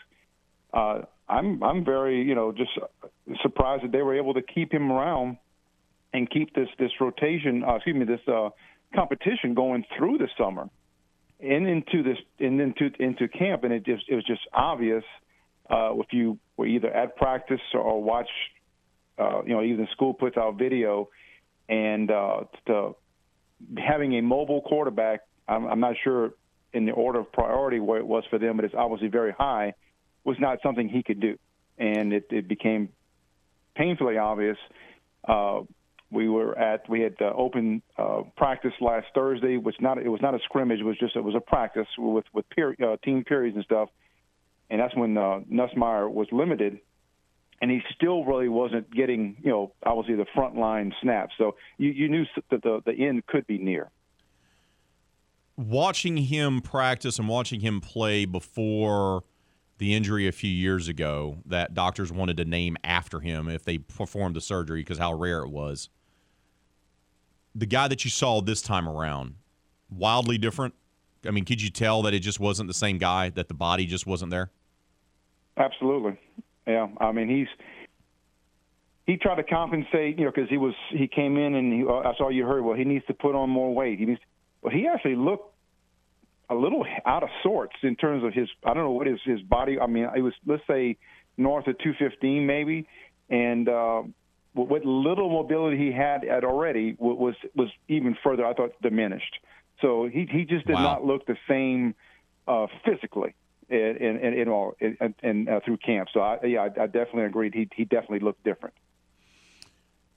Let's go back to Brian Kelly's decision to convince him, and it didn't take a lot of convincing, right?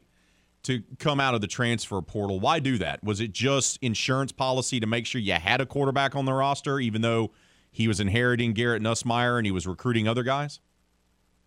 Yeah, I think he, he you know, he was first and foremost. They wanted to, you know, through all their moves in the transfer portal was about creating competition, and um, that's you know, I don't know, you know, Miles never disclosed what other options there were. You know, he said that people had contacted him. Well, to me, if they were valid and um, yeah, I guess fit his skill set I thought he would he, he would have never left it. He well he would have transferred elsewhere.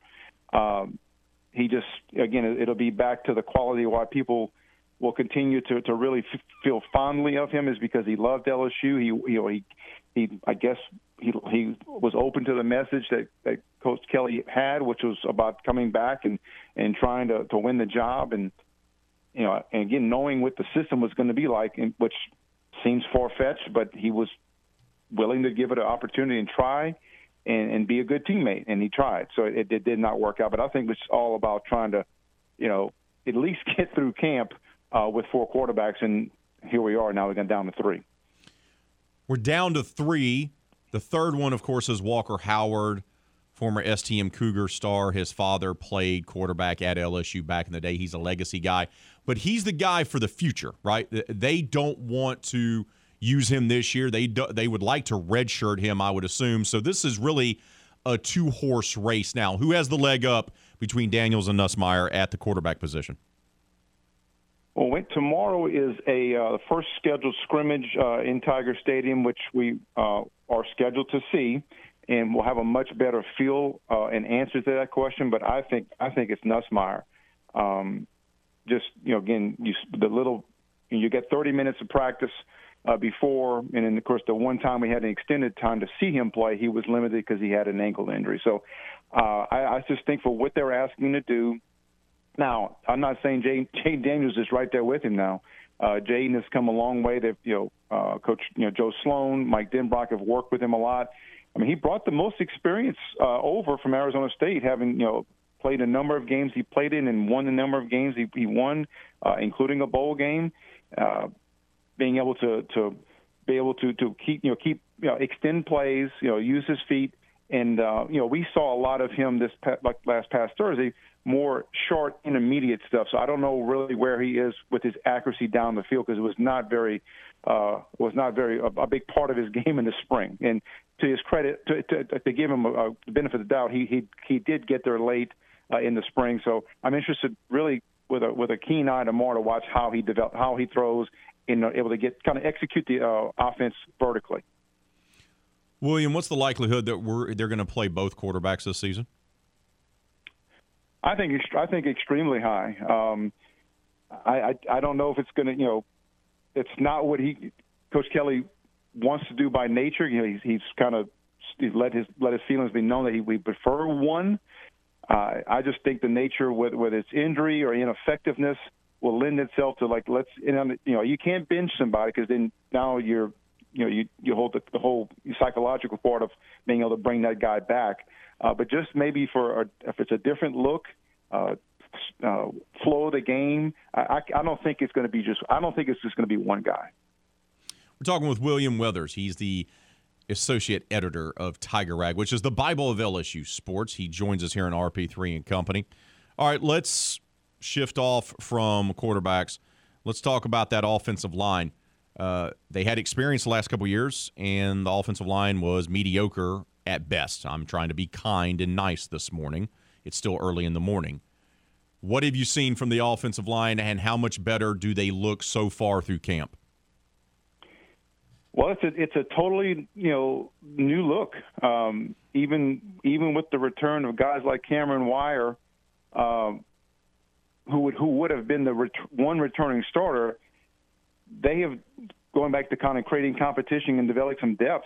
This is as of right now, and again, I'll, I'll know more tomorrow. But there's five new starters right now, and Gary Dellinger is a center who was a guard and tackle last year.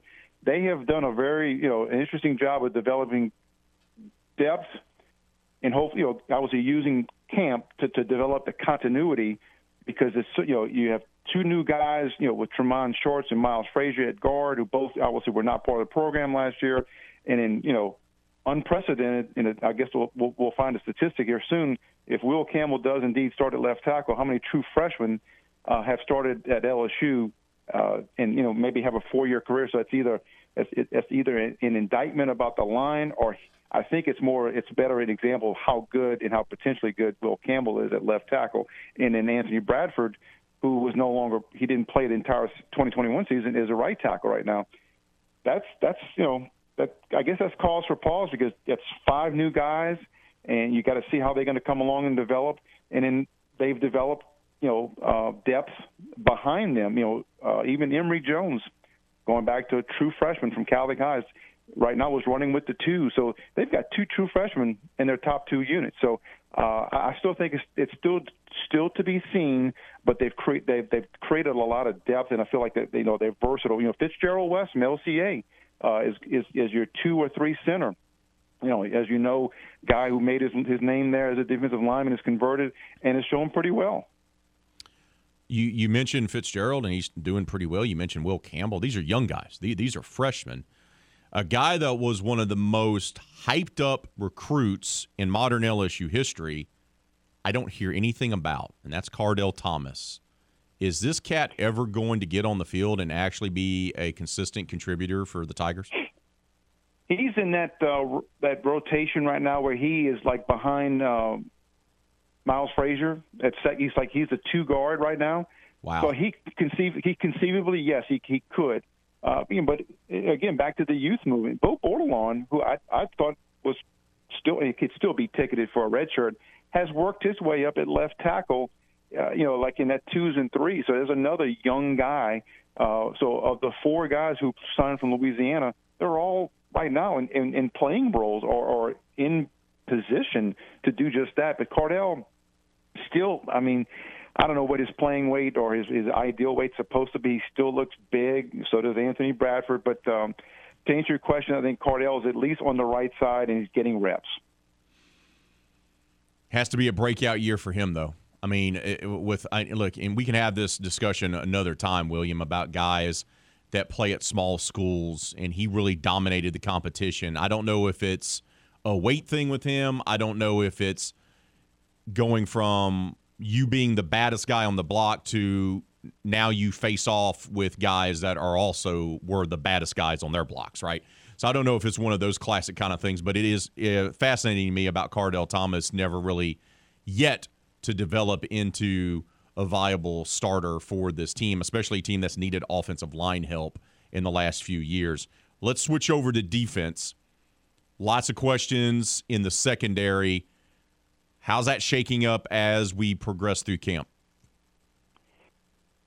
Um, like the offensive line is going to, it's going to be a lot of new faces, especially you know Jay Ward, kind of your constant back there at safety, uh, but you know all the corners, you know which have played have played a lot of football at other schools. You know, Mekhi Garner for the Cajuns, for example, Sevyn Banks from Ohio State have um, have gotten you know uh, uh, Jared Bernard Converse from Oklahoma State. They've all got Division One experience. They've they've all excelled at other schools, but can they develop the continuity and, and have that communication that that's so vital uh, to to successful secondary play? And um, you know, even um, they just had a kid. His last name escapes me right now. Who uh, was a transfer from McNeese.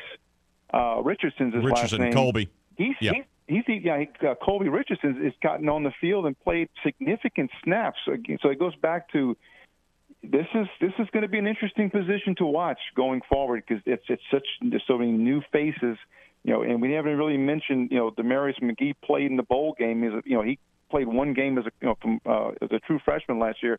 You know you don't even really see those guys in the in the in the, in the two deep. He's right below them. Uh, but say you know Sage Ryan, you know um, you know, uh, Major Burns, both guys who missed time last year with injuries are, are now back in the mix with Todd Harris at safety. Uh, you know, so there's they, they've, they've they've they've built some depth and they've got some experienced guys, but now it's a it's a matter you know of developing chemistry and, and continuity. Because I, I mean, it's, it was obviously a very uh, position of need because they they really gave up that big play last year, and I think something that will aid them will be the improvement in how good their front line will be because I think they're going to get a lot of pressure on the quarterback. William, appreciate your time as always. Uh, tell the people when can they get the latest issue? When is that drop of Tiger Rag and where they can go to get all the great work that you and Tim Buckley are doing over there for the Bible of LSU sports? Well, we were able to uh, finish the uh, 2022 preview uh, last week. It's, it has dropped uh, in the Baton Rouge area. If you're a subscriber, you should hopefully have received that in the mail. It is uh, tigerrag.com. We have uh, was referred to flipping book, so you can go on the uh, site and get you know you can click in it and you know flip the pages. You know use the magnifying glass for those who age like I am to be able to bring up those words and you know view it. So it's it is uh, it, at most uh, newsstands in Baton Rouge. Uh, it's online at tigerrag.com, and you can always see uh, you know you can pick up a copy if you happen to be uh, in the area as well. You know, or call our office, and I guess you know there's a, a, a fee, but uh, we we did get it out. We put most of that content has been uh, on our website as well, so it's there for your viewing. Uh, to you know, positional groups and the, and, the, and the nice features we've had from you know cover guy, you know, Kayshon Boutte from from New Iberia on down. William, appreciate your time as always, brother. Keep up the tremendous work, and I'll see you I guess I'll see you inside the Superdome in a few weeks on that Sunday for the opener against Florida State, my friend. Or in Pineville for the LSWA. There, that's right, bud. That's right. We got to meet up in uh, Alexandria Pineville for our, our big vote. Yeah, that's right. That's right. That's right. Well, I'll we'll see you then. then. But I'll also see you in the Superdome too, though, right? Uh, as of right now, yes. as I like that. As of right now, spoken like a true veteran print journalist. My my friend, appreciate your time, bud. I'll see you in a, a little bit. That's William Weathers, associate editor of Tiger Rag, breaking all things down for us. And look, and, and, that's why I wanted to have William on this morning because I'd been told by a few others that the way Miles looked, he looked off. Like, yeah, he was out there, but you could tell that he was just off. When you have an injury that doctors want to name after you due to a surgery, that's usually something you don't come back from. And now, would he have looked better last year? Probably not, to be honest with you. But he looks, hey, he's hanging it up. And I'm surprised. Our our poll question, you guys say you think it's Daniels. William says he thinks it's maybe going to be Nussmeier, but he says it's really close. So the last couple of weeks of camp is going to help decide who's going to be the starting quarterback for LSU. But when I asked him, hey, you going to see both guys play a lot this year? And he's like, yeah. So there you go. We got to take a timeout. We'll take your phone calls. You want to react to the great interviews we've had, talking Astros, talking Cajuns, talking LSU? Get those phone calls in. Now would be the time because coming up in about 12 minutes, Bob Nightingale from USA Today, Major League Baseball reporter columnist, is going to be joining us. That's going to be next. Coming up in about 10 minutes. We'll take your phone calls next, though. You're listening to the game 1037 Lafayette, 1041 Lake Charles, Southwest Louisiana Sports Station, and your home for the LSU Tigers and Houston Astros.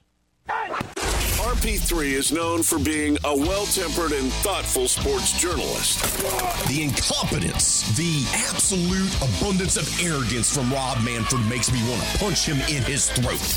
Okay, well, we all have our bad days. I'm not kidding. If he was right here in the studio, I would walk up to him and throw him a punch.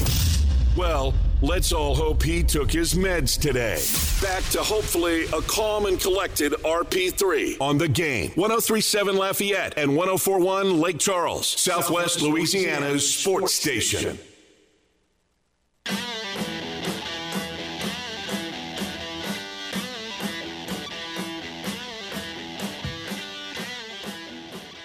Oh, Delta Media is your home for thrilling high school football. This season lineup includes St. Thomas More on the game, 1037 Lafayette, Acadiana High on Me TV FM 97.7 FM and 1330 AM.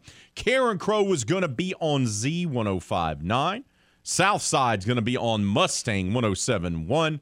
The Vermilion Parish Game of the Week will be on 1063 Radio Lafayette. The St. Landry Parish Game of the Week will be on News Talk 98.5 FM. And the Barbe Buccaneers are going to be on the game 1041 Lake Charles. Make sure to download each station's free mobile app. That way you can listen to your favorite teams at home or on the road this coming season. Delta Media is your home for Friday night football. Let's check in on the poll question of the day. Who will win the LSU QB battle? James says Daniels. I'm a little salty with Miles quitting because I was rooting for him, but that's his decision. But look on the bright side: the Stros and the Yankees lost while the Mariners are starting another winning streak. Another comment about the fantasy football league. Another one. Y'all are maniacs. Blaine uh, on uh, Facebook says Daniels has a slight lead. Blake says Daniels QB1 to start the season, but Nussmeier finishes the season as QB1. You know what? I, I could see that. I could see Daniels being the guy. The, the the word on him though is the footwork needs to improve, and they've been working on it since the spring. If it doesn't get corrected, I, just it just feels like they're going to play both quarterbacks this year, right? It, it just feels that way. It just really does.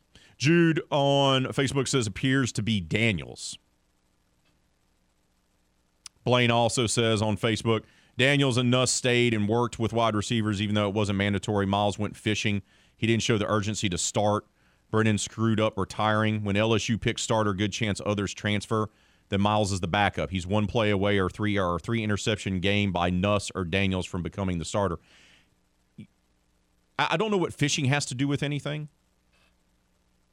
But if the guy doesn't feel like he's got it in him, then he doesn't need to be on the team. I mean, plain and simple. Like he he doesn't need to be on the team. If he feels like I'm done, then he's done. That, that's how that works. I mean, he stuck through being the backup. He stuck through going through a back injury. He stuck through going through a, a strange, crazy injury. He stuck with the program, graduated, did everything that you're supposed to do. If he feels like he's not quitting LSU to go play somewhere else, he's quitting football. That tells me that he just doesn't have it in him. Also tells me that his body's pretty much kind of broken down a little bit too. Heard Williams say he didn't look right. Didn't look as mobile as the other guys. Yeah, that's a problem. That's a problem. Just saying. Let's head out to the hotline. Welcome on Jared to the show. Jared, good morning to you, brother. What's on your mind, my friend? I got a couple minutes and they're yours. Good morning, RP3PO. Um, I like that. I haven't heard that in a while. Thank you, bud. I, you know, I'm honestly going to say I, I'm like you. I was pulling for Miles Brennan. I really was. Kind of disappointed that he left. kind of disappointed in the in the fashion that he left. But I did speak with Kevin earlier last week about this. I don't think anyone ever really kind of brought it up or thought about it. Um, you know, if if Miles Brennan is still on the team and Jayden Daniels is on the team, and Nussmeier gets the job, okay, Miles Brennan is a six-year player. Jayden Daniels transferred as a fifth year. Yeah. I have a feeling if if Nussmeier wins that job, LSU loses to to the transfer portal. They lose Miles Brennan and Jayden Daniels. Uh, that was my fear. I think Jared. I think I think that's why you're seeing this be a competition longer than anticipated, right? Right. Because I- I be- because so. you're hedging your bets here. That okay, now it's a two horse race. All right, guys, and, and and look, they he may he may have to play both of them, right? Honestly, that may be what happens. I think the sad the sad fact is that you're right is that he's going to have to play both of them to keep both of them satisfied, because uh, you know, in essence, Jayden Daniel, the oldest one with the most experience, you know, coming from Arizona, uh, he was a starter. He's a fifth year senior. Nussmeier, technically a sophomore, uh, and and Walker Howard patiently waiting in the in the wings. So you could say Jayden Daniels, Nussmeier, and then Howard. But I'm gonna be honest. I, last year when it was going down with Brad Johnson, uh, I kind of found that Nussmeier had a bit of an not a chip on his shoulder, but a bit of an attitude, and I thought he was just seconds away from transferring himself. So uh, if it's if it's Jayden Daniels and no reps for Nussmeier, you may still lose Nussmeier to the transfer, and then LSU's left with two quarterbacks. Yeah, that and that. And you're exactly correct, Jared. I appreciate the phone call, brother. Enjoy your day, my All friend. right, Ray. Take care. Thank you. Yeah, and, he, and look, Jared brings up a good point here about losing somebody else. I, I think what you're going to see, I, I don't think they anticipated Nussmeier's development. And what I mean by that is Nussmeier needed to develop, and then he progressively gotten better through spring ball. So that's why they go out and they're like, hey, Miles, stick around. Please come back. And they go and get the kid from Arizona State because I don't think Brian Kelly and his staff believed that Nussmeier was going to progress as quickly as he did. And from people that cover the team on a daily basis, they say you saw it in spring ball and it's continued through fall camp where Nussmeier is picking up the offense and he's gotten better. I think that took the coaching staff by surprise. And now you have a guy who may be just as good as the guy with all the experience. And now you're going to have to figure out which one you go with. I still think they're probably going to play both. We got to take a timeout. When we return, we'll bring, bring on our final guest of this Tuesday edition of RP3 and Company, Bob Nightingale, Major League Baseball reporter, columnist, will join us. That's all coming up next, right here on the game. 1037 Lafayette, 1041 Lake Charles, Southwest Louisiana Sports Station, and your home for the LSU Tigers and Houston Astros. You're listening to the game. 1037 Lafayette and 1041 Lake Charles. Your home for the best local sports talk in Southwest Louisiana.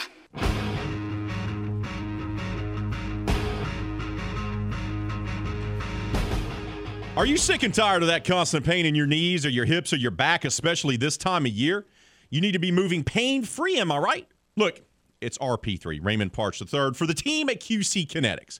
QC Kinetics is helping people here every day, giving them lasting pain relief using the latest advances in regenerative medicine. The science is simple. They concentrate your own body's healing agents and apply them to your aching joints, restoring and repairing damaged tissue with no drugs, no steroids, and no surgery.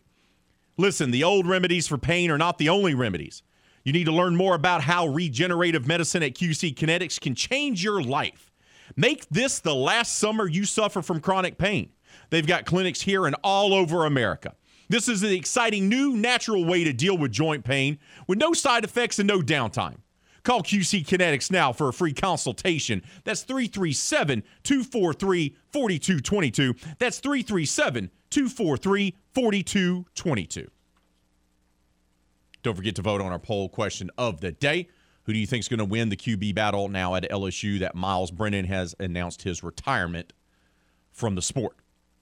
But right now, it's time for us to talk Major League Baseball with a man who covers it better than most from the USA Today Network. Our good friend Bob Nightingale joins us now. Bob, good morning to you, brother. How are you, my friend? Yeah, doing well, RB. All right, bud. Let's start with Fernando Tatis Jr. Uh, another guy says he's mistakenly ingested a banned substance. That's become a cliche now. How damning is the 80 game suspension, and, and how bad is this for the Padres' chances of making the postseason? Well, the Padres should make the postseason. There's only you know 17 going for six spots. Uh, they've gotten this far without him. You know, he was out all year with the broken wrist. But I mean, he damages his uh, you know credibility forever. You know, nobody believes he took that for ringworm. Uh, I think they googled the wrong name. Uh, so he's supposed to address a team. I've never seen uh, players and uh, a GM lash out back at him instead of supporting him, saying it's time to grow up. Uh, you want to be part of this team or not? So he's got to fly back to San Diego just to talk to the uh, players and calm everybody down. But you know he'll be he'll be saying that forever. Uh, I mean everybody will always attach steroids to his name. The Padres, the way they are built, they're not going to they're not going to catch the Dodgers, who are running away with the National League West, but they can lock up one of the wild card spots. Does San Diego have enough pitching to do so? They do have the pitching. It's kind of scary. I mean, when you have uh, Joe Musgrove and Yu Darvish and Blake Snell, uh, that's a powerful one, two, uh, one through three. Mike Clevinger, number four. So they they definitely have the pitching, and then they got Josh Hader as their as their closer. Uh, we'll see. You know, Soto helps the offense, but you know they would be a much more scary team if Tatis was back. Uh, but still, a still a very good team. I mean, it'd be uh, catastrophic if, if they don't make the playoffs. Uh, but Milwaukee's starting to fade here a little bit, so we'll see what happens. Like I said, just 17 going for six spots, so they're still sitting pretty let's stay in the National League. Dodgers are obviously have the best record in all of baseball. The Padres are in the mix there in the West. What about the Giants? You, how do you feel about them as it stands right now on Tuesday, August the 16th? I think just a little short. They're still sitting five and a half out. Uh, you know, it's starting to become a big number as we as we wind down August. So uh, if they make it, I don't see them going far. I think you know you know, if they really thought they were in it, they would, you know, they would have made some trades and said they kind of, you know, dealt away some players like, you know, like Darin Ruff. Um, so I'd be surprised if they make it. If they make it, I, I just don't see them going far at all. Let's switch over to the Central. Cardinals and Brewers have been battling it out for most of the season. Uh, St. Louis has a two game cushion over Milwaukee. You mentioned that you feel like Milwaukee's fading a little bit here. They're four and six in their last 10, Bob. Uh, how do you think the Central's going to end up? Is it going to be St. Louis? It should be. They have a much easier schedule. Uh, you got two guys fighting for the MVP award, and Paul Goldschmidt, Nolan Arenado. Uh, picked up two starters at the deadline uh, with Montgomery and Quintana. So I, I, I like their chances. I think they can be uh, a sneaky, dangerous team too. And everybody's talking about you know the Dodgers, uh, Mets, Atlanta but they uh, you know they could they could surprise some pe- some people. Uh, but they should win the division. I, I think Milwaukee underestimated the value of Josh Hader. They thought they could win without him. That bullpen has kind of struggled since, and the players went ballistic when they saw that uh, Hader was traded. So they lost a bunch of games right after that, just having the clubhouse so upset. Why did the Brewers make that move? They, they just thought they could win without him. They thought, okay, we're going to trade him the off season anyway. We don't want to pay sixteen, seventeen million dollars to a closer, uh, no matter how good he is. Uh, let's get some reinforcements. We think Devin Williams can step up and do the job. Uh, but you know, that being said, you know, Josh Hader is you know probably the best reliever in baseball. You know, since he entered the leagues, you know, 17 or 18 after he got to Milwaukee. So it, it hasn't been the same since he left. We're talking with Bob Nightingale from USA Today. He covers Major League Baseball. He joins us here on RP3 and Company. Let's switch over to the NL East. Mets, 75 wins. They just keep on rolling with DeGrom and, and Scherzer, and, and they got the bats to go along with it. Braves are four and a half back in that division as well. Look, Atlanta's your defending World Series champs. They made a great run last year. They're probably not going to catch the Mets, right, Bob? But, you know, do you think Atlanta still poses a huge threat to the other teams in the National League come playoff time? Oh, I do. I, I still think the uh, National League pennant goes to Atlanta. Uh, you know, they won four straight division titles. Uh, you know, one game away from the World Series uh, two years ago. They won all last year. Uh, I'm not even conceding the uh, National League East yet. I mean, they uh, just blew out the Mets last night, 13 to one. They still got six more games left against the Mets in Atlanta. So they're very good and very dangerous.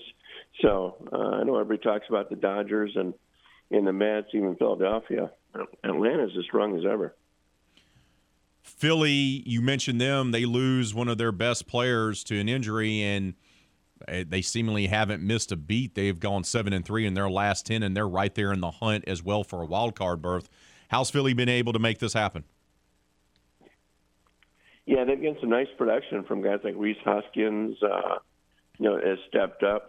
Uh, Alex Bohm, uh, Castellanos hasn't you know had the year he envisioned, but still good enough.